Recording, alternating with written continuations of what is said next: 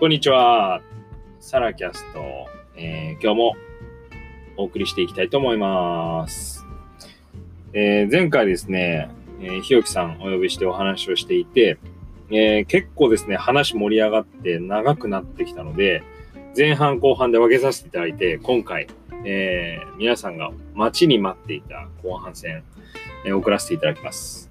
サラキャストは、えーサラダのサラダを食べてくれている方々には感謝の気持ちを込めて、まだサラダのサラダを食べたことがない方々にはいつかどこかで食べていただけるように祈って、体にいい食事や取り組みと面白い人についてゆるゆるとお話をしていきます。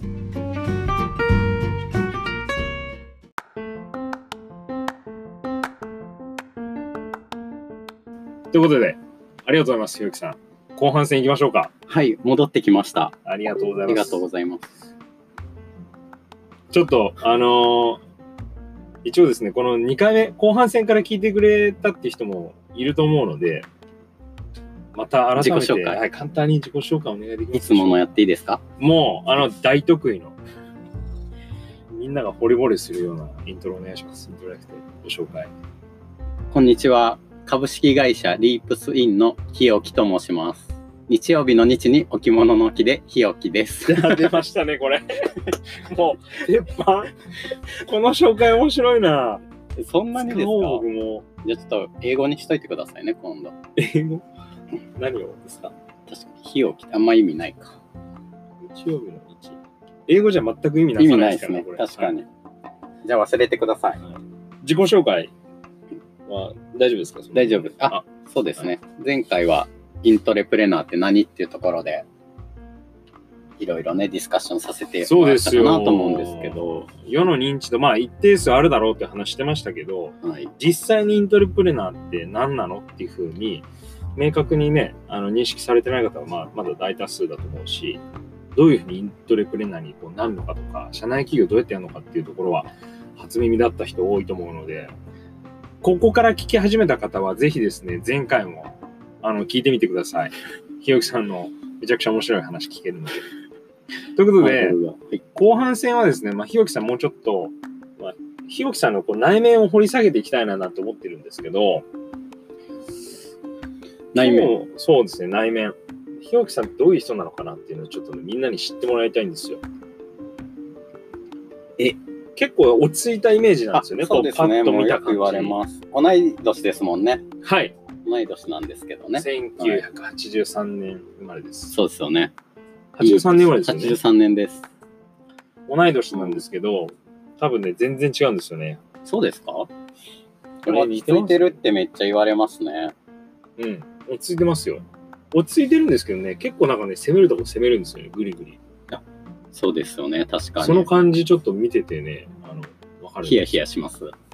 ヒヤヒヤします。あヒヤヒあ、あヤし行く、あそこ行く、なるほそのど。感じっていうのが実際にあるんですけど、そんなひろきさんのちょっと内面をですね、聞いていきたいんですよ。そうですね。で、もともとね、全然、こう攻めるタイプじゃなかったんですけどね。ちょっとせっかちになってきますよね。イントレプレナーやってると。そういうことなんですね。そうですね。後天的なんですね。好天的ですね、やっぱり。しかもそうい結うのは構、なんだろう、最近変わってきたってこいとや、そうじでゃす。そうですめちゃくちゃネクラで すから、あネクラなんですかそんな感じあんまないけどな。そうです。あの、10個下の妹がいるんですよ。はいはい。私で、えっ、と、大学から家を出て一人暮らし始めたので、はいはいはいはい、えそうだ。ー私が大学に行くときに妹が、まあ、小学2、3年ぐらいだったのかな。めっちゃ可愛いですね。そう。そうすると、もう、ん大学とか、なんだろう。もうずっといないわけじゃないですか、家で。うん。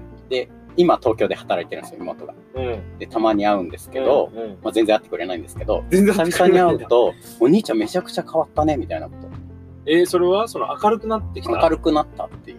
ネクラじゃなくなったってことそうなんですよ。そんなに違ったんでだすかからすごいね、変わったんだと思いますね、やっぱりいろいろ。。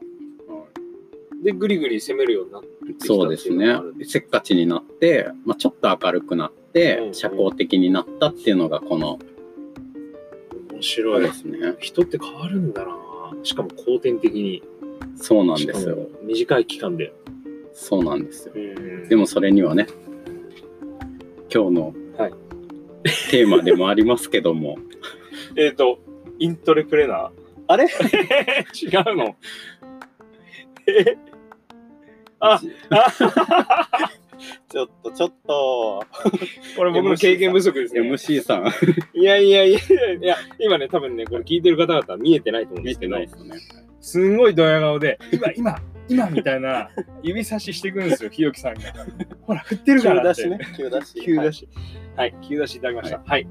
えっ、と、僕が日置さんに今日聞きたいのは、最近日置さん気になってることありますっていう、そうですよね。はい。これはですね、日置さんを裸にしていきたい取り組みの一環なんですけど、どういうことに興味あるのかとか、普段このね、こう、落ち着いた感じに見える日置さんって何考えて生きてるのかなと思ってそうですね。聞きたで、いんですよ。今のお話にやっぱつながってくるんですけど、人って結構後天的に変わるなって、それ何かなって言った時に言葉の力、力強いな、言い方が。そうですね。今日はこれにフォーカスしておお送送りしてりでいききたいれと思ばいなますと。思う。特にこう自分を変える言葉、自分自身を変える言葉ってなんだろうみたいな、ちょっと感じで興味持ってるなっていうとこあーなるほろをどできればなと思うんですけど、公演できそうな雰囲気ありますよ。ちょっと。うん。いやいやいや、日曜日の日に置物の大きいとかいうの日置さん。ありがとうございます。公演、興味をね、引きつける雰囲気がありますね本。当ですか、うん。あと、なんか、なんだろうな。ブサカワなとこですかブサカは面白い。これも妹によく言われます。妹ブサカワって言うんですか、ひろきさんのこと。はい、ブサすカワ。ごいな。そういう感じなんだ。そうですね。まあでもね10個下ですけどね。 10個下だと本当可愛いもんですよね。何言われても。そうなんです。あちょ音、あ、でも消せないのか。これ。でも出力は消せるんじゃないですか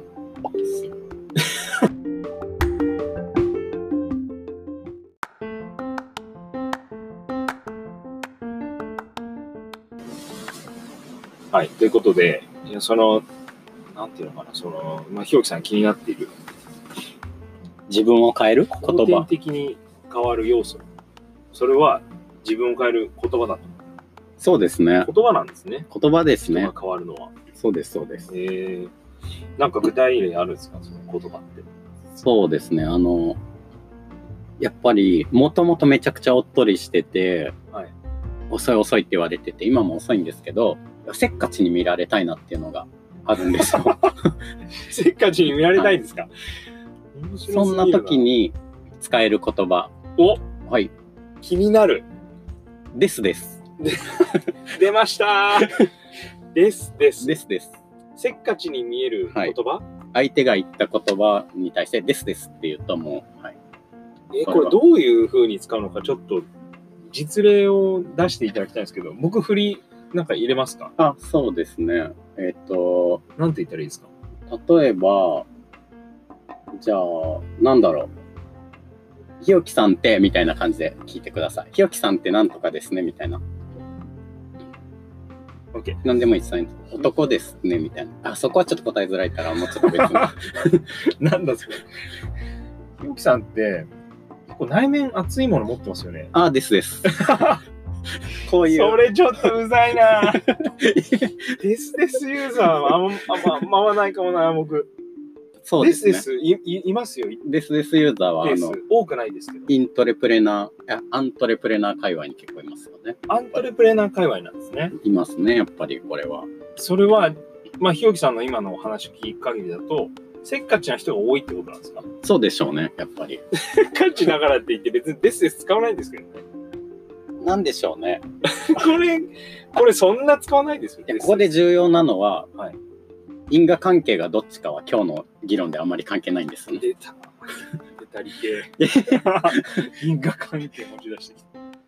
まああ因果の関係せは関係ない。。せっかちだかららですですっていうのかですですっていうからせっかちなのかはあんまり関係なくて、はいまあ私はですですっていうことによってせっかちなマインドセットが結構ついてきたなっていうあれ これないかなちょっとこう N にしかないから何とも言えない んですけど、ね、サンプル数が足りなすぎてちょっと、あれなんですけどねあそうなんですよ、これ。皆さんからお声聞きたいですよね。そうですよね。ちょっとこれコメント欄とかあるんですかメッセージ機能があるんであ、ちょっとメッセージいただけると嬉しいですね。。ですです。あとアンケート。はい。アンケートもちゃんとあの、サラキャストのあのメインのページに置いてあるんで、なおるほど答えいただけると、ですです、絶対使ってる人いないからっていう人をあ のお待ちしてます。なるほどで すね。ちょっと今、いいやいやいやいや、もうこれ振り、振りですかこ れ。や、これも完全よに意く図し、ない振り入れてきた。あの、口癖ですねって言われるのは、はいあの、今言ってしまった、よくなせずねるほどですねっていう、なるほどですね、もうこれはそうですね。人生を変える言葉これ、も、まあ、もともと研究をやってて、もう、最も不得意とされる営業をしなければならないんですよね。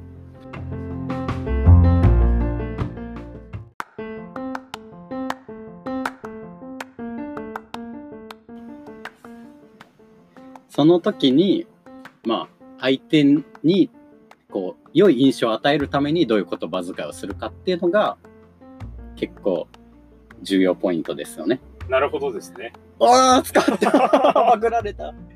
のいで、や、でもこれ、ちょっと苦言を呈していいですかはい。なるほどですねって、果た して、その、いい印象を与えてるんですかではですね、もう変えてる。あの、なるほどですねに代わる代替案をいただければ、全然こだわってるわけじゃないんですよ。なるほどですね に。なんか、もっといい言葉がないので使ってるっていうのが正直な。なるほどですねほ。ら、めっちゃ便利。いやいや、ちょっと待ってください。なるほどですねは、何の置き換えかっていうのをちょっと説明いただいていいですかポイントとしては2つ。相手の言っていることに対して、えー納得しているっていう意思表示が1つですね。納得なんですね。もう一つは、こう、丁寧さを出す。この二つ。わかった。違和感はじゃあ、に2個目です ね。あ、じゃあ、なるほどでもいいんですかね。なるほど。へえ。えっとね、丁寧さを感じないですね。なるほどですね。 めちゃめちゃカジュアルなイメージなんですけど。あ、それが逆にいいです。例えば、すごい、なんだろうな。丁寧かつカジュアルな、なんか絶妙なとこなんですかなるほどです。そうです、そうです。あの、あ、いいこと言いましたね。丁寧とカジュアルの間。丁寧とカジュアルの間な。めちゃくちゃ丁それがい寧だいバラと、ンそう、めちゃくちゃ丁寧だとなんか、かしこまっちゃうじゃないですか。でそうですね、だと、微妙にこうんうう、ん距離感をじゃあ調整してるんですよ、そこで。そうです。そうですねって結構、あの、肯定してるのかわかんないじゃないですか。流してるのか。うんあ、そうですね、そうですねって。うん。なるほどということで、さらにこう理解を深めているというのそうでをす表現して、はい。で、丁寧カジュアル丁寧カジュアルを出すってをいう。出すはいですねあのが。 T シャツにジャケットぐ らいの。わかりま T すシャツにジャケット。あ今い日やだ、今日だ。 T シャツにジャケットの人、なるほどですね。言い ますね、これ。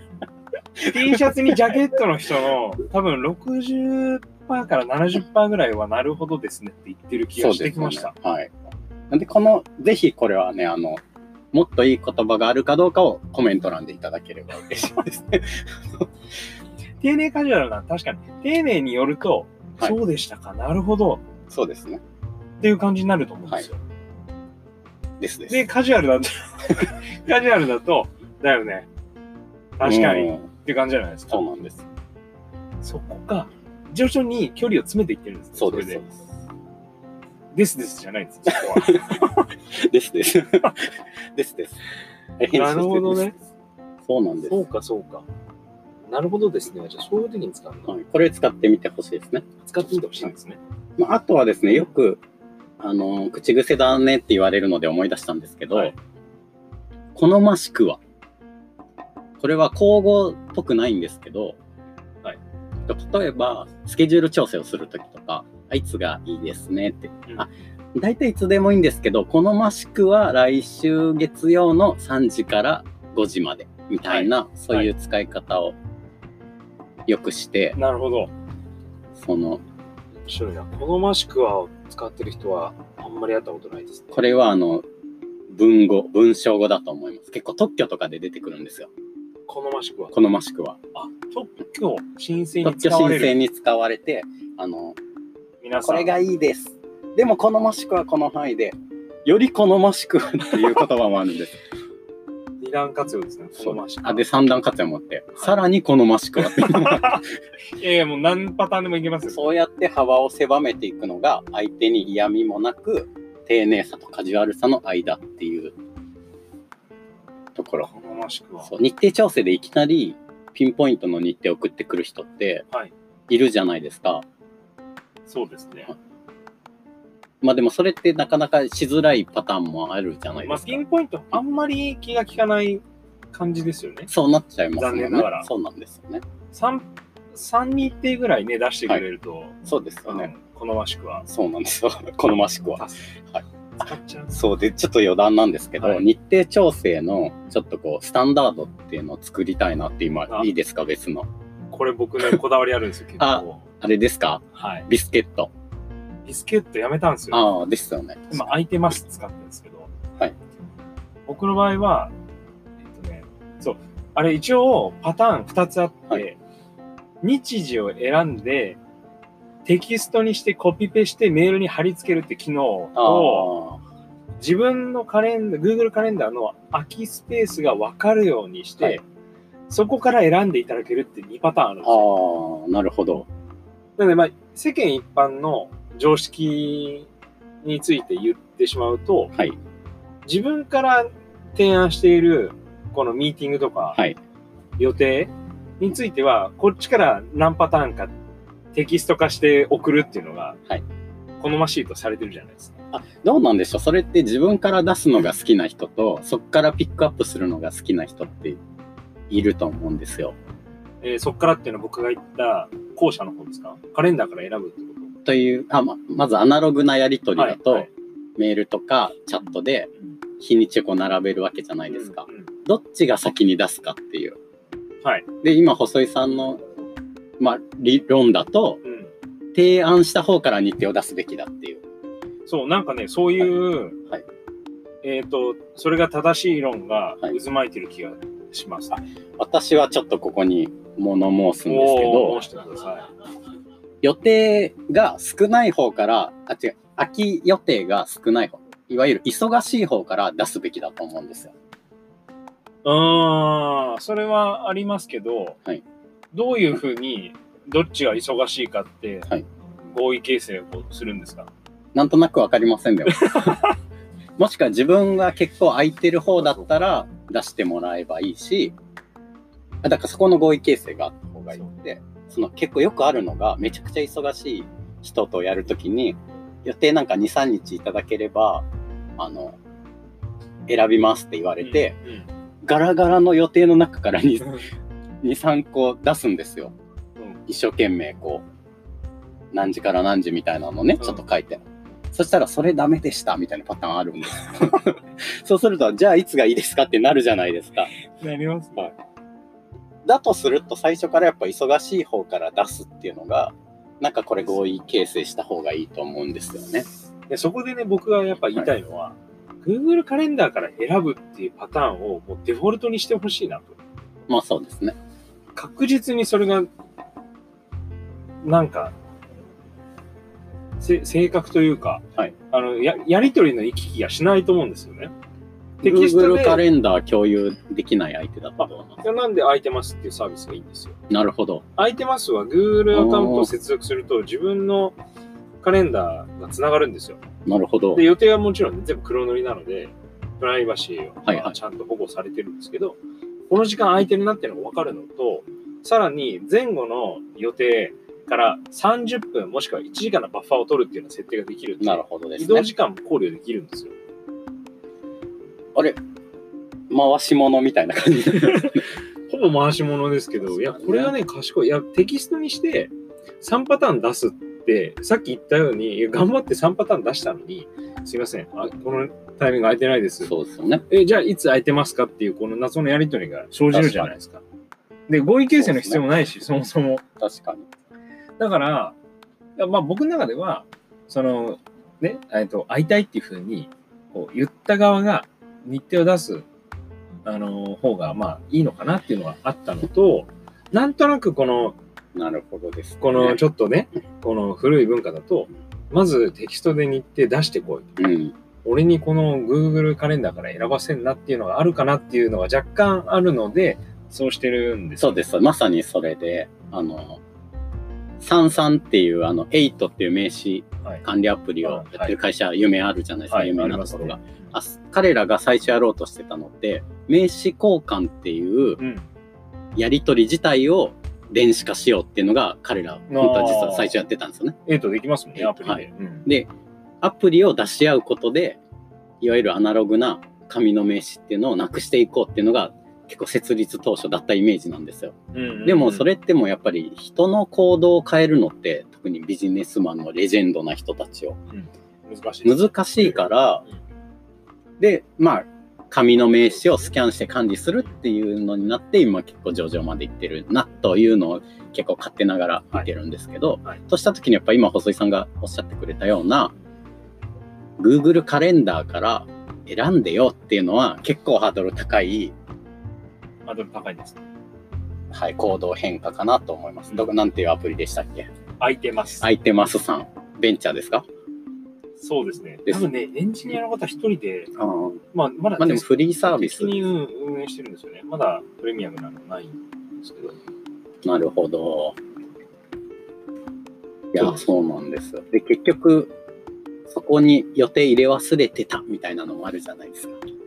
これ危険なパターン。ダブルブッキング問題ですよね、やっぱり。この気づいたのはね、30分前とかだと冷やそう汗なかんくやでつす。よ。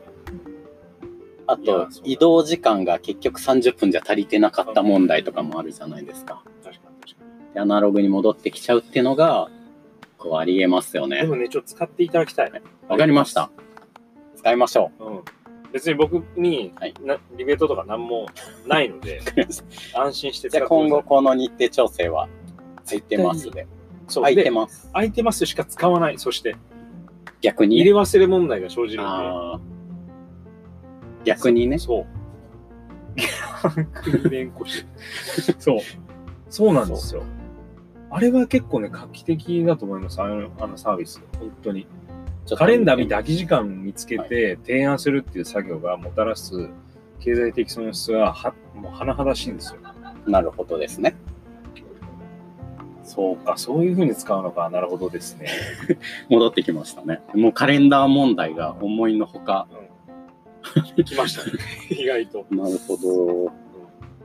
いや、ちょっと戻ってくると自分を変える言葉。言葉。なんかさっきおっしゃってた、そのイントレプレナーにつながった言葉とかってあるんですかちなみに。前、あ、今なった後に使い出したというよりは、なる前ってことですかね、じゃそあうそう、そう時系列としては。なった後、後天的に自分はこうあった方がいいっていうふうに思って、はい理想をね、こう追い求めてきたっていうのが、はい今までの話だと思うんですけど、はいそもそもなろうと思ったきっかけになった言葉とかってあるんですかおお。意外と言葉については、その自分をどう変化させていくかっていうふうに意識的に使うもの、そうイメでーすジなんねで。すかね。そうですね。あの、なんていう言葉だったかな。でもあるんですよ。なんかあって、うまく言えないな、でも。あただ今、えっ、と、すごく大事にしてたのは、うん。うん。チャレンジっていう言葉はあんまり使わないようにしていて、どういう意味でなのんチャですレンジですかもうそれもイントレプレナー業界あるあるなんですチャけレンど、ジング。チャレンジしろよってすごい社内で言われるんですね。チャレンジを恐れるな、みたいな。い一番恐れてない人ですよね。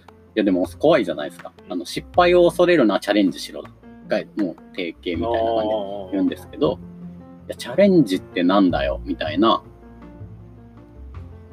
出ました感じなんですよ、言われた方からすると。うんだってあなたたちチャレンジしてないじゃんっていうい。や、まさにそうですそよね。うそうそうそういや。そう。た時に、自分の中でチャレンジっていう言葉を分解した時に2つあるなと思ってい出て。たーあ、なんですかこのパターン。今日が2回目ですよ。本当ですかはい。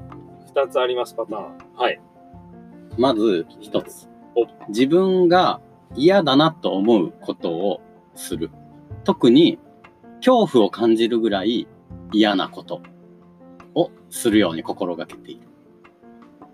なるほど。それがチャレンジにつながるので、まあ、例えばこういう人の前で話すとかも、まあ、最近慣れてきましたけどもともと嫌だなと思いくらでうすもんしね失敗元そうそう失敗したらめちゃくちゃ怖いし、うん英語でプレゼンするとかね全然得意じゃないからうんすごい怖いしうんそういう経験をなるべく機会があったら手を挙げていこうっていうのがうんまず一つなるほどね。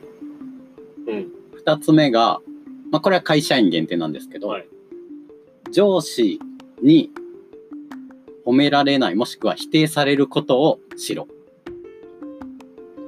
ほう。つまり上司がいいねっていうことってチャレンジでも何でもないんですよそうですだっね。て上司がいいって思ってるからさっきの工場での話と似てますよね。そうです言われたことだけやってっていうのと一緒ですね。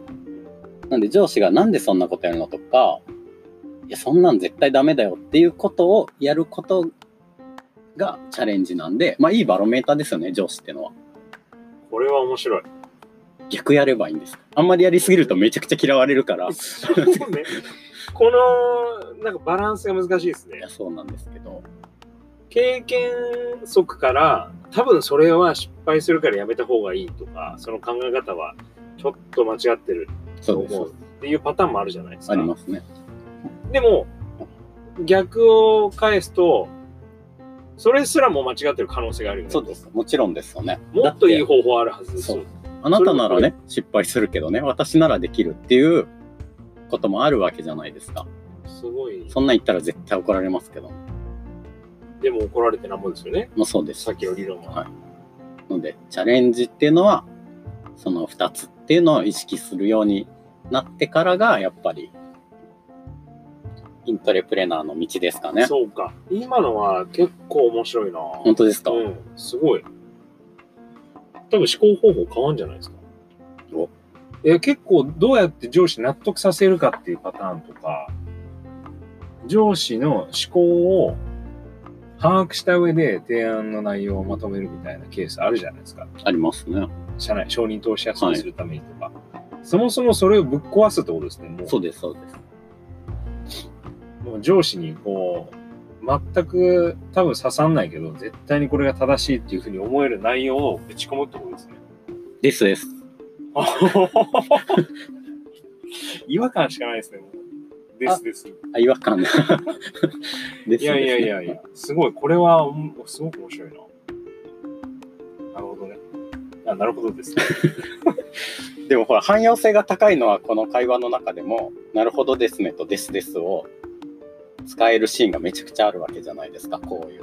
なるほどはめちゃくちゃ使えます、使えますね本当に。使ってください。愛の手として。はい I see, I see, ちょっと、アイスインにしてもらっていいです か I see. あはん面白い。いや、話術面白かったですね。はいもう出し切りましたか、ネタ、話術の。え、でもね、あれじゃないですかさよならの時間迫ってないですかだんだん迫ってきたので。だんだん迫ってきてますよね。ちょっとなんかあるかな、はいもう最後。もう何でワンしたっトけピッ自クぐらい分を変える言葉。自分を変える言葉。自分を変える言葉、まあ、言葉単体じゃあんまり変わんないなっていうのを、まあ、ひろきさんの話聞いてて、すごく感じましたね。なるほどですね。うん、なるほどですねと、ですですは全くひろきさん に影響を与えてないなっていうのが、ここまで20分ぐらい話してきて感じた。なん と、それより最後に話してくれたチャンレンジの考え方の方が面白いと思う。なんとん、なんと、なんと、それは発見ですね。うん。あれは面白いな。まあでも進めるためには納得させる必要があると思うので、そうですね。チャレンジングな考え方をしつつも、周りにどうやって協力をしてもらうかっていうのは、そうですね。組織で働く必要だと思うんですけど、ね、一個、好ましくはを忘れてます。このマシクは、不採用ですね。じゃあ今日の、 このマシクは、でもこのマシクはいい気がしました。いいですかうんなるほど。で今日の自分を変える言葉、4つのうち採用は1つっていうことで。はい。チャレンジ。一旦、そうですね。このマシクはから使わせていただこあうかな。じゃあ 2, 2個じゃないですか。好ましくはとチャレンあそうか四ジ。つ目チャレンジか。はうんあとは、あの、カレンダー理論。 カレンダー理論。カレンダー理論はちょっとまた別で、別あれでですねね、一席設けられる感じそうですね。あの、もう本当よくありますもんね。私の時間管理術みたいなうん。のやっちゃいますかあるはある。管理術も何もないですよ。空いてますっていうそうですツーよルでね終。わりですから、確かに。それだけですよ。さあ、ということで、もうワントピック、あとあるんですよ。ああ、はいはいはいはいはい。忘れてましたね。忘れこれてでまちせょんっ。とね、後半戦は終わりたいなと思うんですけど、はい。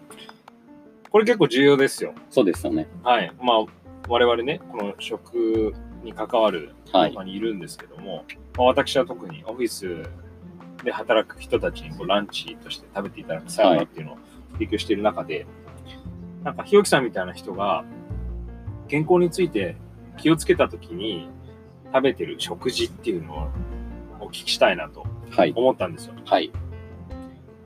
で、まあ、オフィスでなんか意識して食べてたものとかってありますそうですね。あの、まず前提として、私、まあ今、会社やってて一人で動くことが多いんですけど、ランチを食べないことが多いです。来ました。はい。なぜなら、一人でご飯が食べれない体質なんです。寂しがりウサでギ。みたいなこと言ってますね。なので、そうか、け今、ちなみに、あの、前提説明した方がいいと思うので、リープスインは1名。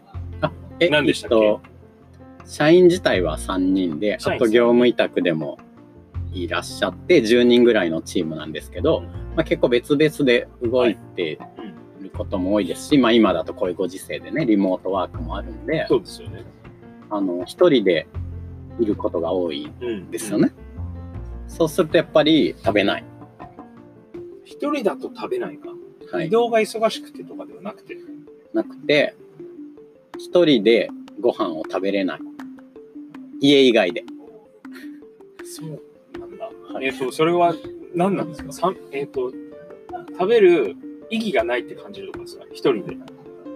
それとも、あどっから来てるんですかなそのる判断はえっ、と、まず食事の機能っていうのはいくつかあるじゃないですか。あります。お腹を満たす、はい栄養を摂取する、はいコミュニケーションをとる。はいで、3つ目のやっぱりコミュニケーションっていうのが比較的優先順位高い。高いと思ってるからかもしれないそうですか、ね。そうか。人との会話の場として捉えたりしてるわけですね。そうですね。リップスインのインと一緒ですね。で すです。ええさっきそうインは場所を示してそうですね。で、もう一つあは、あああもともと私が結構重篤な食物アレルギーを持っていて、ああ幼少期にそうだったんですね卵、卵牛乳、鶏肉、大豆とかまで結構ダメで、うん。そうだったんだなんです。そうすると、まあ、食事の大半は食べれないわけですよ。で食べるとアレルギー反応が出るので、確かに。基本的に何も食べないのが一番健康だっていう、 あのいやいや、昔からの、こう、体感があってですね。まあ、これはでもある意味、ファスティングとかでも、ちょっと、なんて言うんでしょう。感じてる人もいると思うんですね。いや、だ断食することで、自分のコンディションが整うっていうのも結構あると思うし、そうかそのアレルギーは、今は今は軽なくなって、あかー軽くはそうなっですてよます。いやこの前豆腐の話してたから、はい豆腐めっちゃ大豆入ってそうるなやんんでとす思ってたんです。はい、今は大丈夫なるほでどす。中学生ぐらいから大丈夫。なるほど、なるほど。だから食事の捉え方っても面白いですね。確かに、人とのコミュニケーション手段としての食事っていうのはありますね。そうですね。結構なんか機能として捉えてそうな、なんかドライなイメージあったんですけど、そういうわけじゃないんですね。よく食の本質とは何かっていうのをやっぱ追求してった時期があってあっ、たまあそれが完全食とかにもつながっていくんですよね。なので、えっと、自分の中で食の本質っていうのは誰かと場を共有するツールっていうのが自分の中で一番大きいと思ったので、じゃあ栄養摂取とかってもう完全食でよくねみたいなので食べてた時期はありましたねね。そこに本当に1時間取るって結構無駄だなって思ってた時期も、ああ、数年前とかそれは確かに、うん。結構贅沢なイメージしますよね。業務時間中に1時間ご飯食べるって。そうですよね。そうなんです。そうか。面白いな。っていうのもあるんですけど、んまあ食べる時はやっぱりすごい気にしてバランスよくっていうのと、やっぱり糖質は控える。タンパク質を多めに取るっていうのが、まあ今私の中では今トレンドな。 え食ですねなるほどね。はいで先ほどのその、まあ、食べ方というか食べるシーンについての考え方と食べるものについてはの考え方があって、食べるものに関して言うとタンパク質糖質控えめあとなんでしょうまあでもあと、ビタミンとか、あこういわゆる栄養素で、これサラダです、はねいあと食物繊維ですね。この前あれ出てきました。はい、はいはいはいはい、今、現代人に不足してるのは間違いなく食物繊維なので、食物繊維はなんどうどういう効果があるってあの記事書いてありましたっけえがんの率下げるんでしたっけっていう説もありますね。そうなんあそう前に読んだやつは、えっと野菜と果実は精神的健康度を高めるうん。機能があるっていうのははい。ありました。そうですね食べた方がいい。イギリスでいうの4万以上の調査結な果るでほ。どです。まあ、果実はちょっと糖質多いんで、うんまあ賛否両論ありますよね。もともと私、あの、園芸、園芸、ホーティカルチャはいーが専攻なので、研究としては。ちょっと待ってくださいね。はい園芸を僕理解しなかったんですけど、園芸っていうのは、園にあ芸そう子ですさんの芸と書いて園芸。はい。えっ、と、野菜、柿、花ですね、花。果樹、果物の、まあ、栽培とか、うん。をされてたんですかそうですね、遺伝子解析とか。なのでう、んまあ結構果物を取る人多かったんですね。で、昔から果物 200g 取りましょうみたいなのは言われてたんですけど、はいはいまあ、結構果物の研究者、糖尿病の人とか多い。摂取量は、だから、まあ、多すぎちゃいけないってことですよ、多すぎちゃいけないです。最近の果物やっぱりいかに甘くするかって確いかう。に。糖度高いですもんそうなんです。で、糖度高いのが良いものだみたいな風潮まあまがああ、るから、確かに確かに。梨とかブドウとかね、もう20%近くあるんで、そうか。まあね、そりゃ、砂糖ですよね。だからフルーツジュースなんてもってのほかですよね。まあそうですね。果実はだって食物繊維入ってるじゃないですか。そまうでだ。すだかね。はい。らそれが、あの、摂取スピードを緩和させてくれるわけですよね。まあそうですね。ドリンク濃縮還元オレンジジュースとか、もうああれも危険ですよ、はい極めて。そうか。透明リンゴ果汁とか、もそういうじゃあこだわりがあるわけですね。うありますね。面白いな。なるほどね。ありがとうございます。なんかまあ、食に関してはい、 2つにこう対別してお話しいただきましたけど、はい。コミュニケーションツールとしても確かに捉え方は面白いし、食材に関してはまあさっきの、いやなんか、ひよきさんと話してて、いくつか何回か感じたんですけど、こう理系の的なものをね、なるほどですね。パッと、あの、いや、たたもう本当、例えばですけど、いや、ステーキとか、麻婆豆腐って言うんじゃなくて、タンパク質、 なるほど。食物繊維、でそこから入ってるのがはい、ひよきさんを表してるなと思いました。なるほど。後半戦にふさわしいあありがとうご話ざいます。になった気がします。なる今ほど、なるほど。日丸裸になりましたかね。なったと思いまいす。や、面白かったなぁ。面白かった。ありがとうございます。勉強になったなぁ。いや、こちらこそですよ。ありがとうございますサ。ラドさん。もうみんな多分、ですですって言い始めるんじそゃうないでですすか、ね。ね。どうしよう。今年の流行語ですですになって。う。それは日置さんのおかげではないと思いますけどね。なったとしても。そうか。 ですありでがとすう。ございました。言い残したことないですかないです。先ほどまた、じゃあ次回はカレンダートークそうですさせね。ていただければと思うので、カレンダートークしましょう。では、ありがとうございました。はーい。どうも。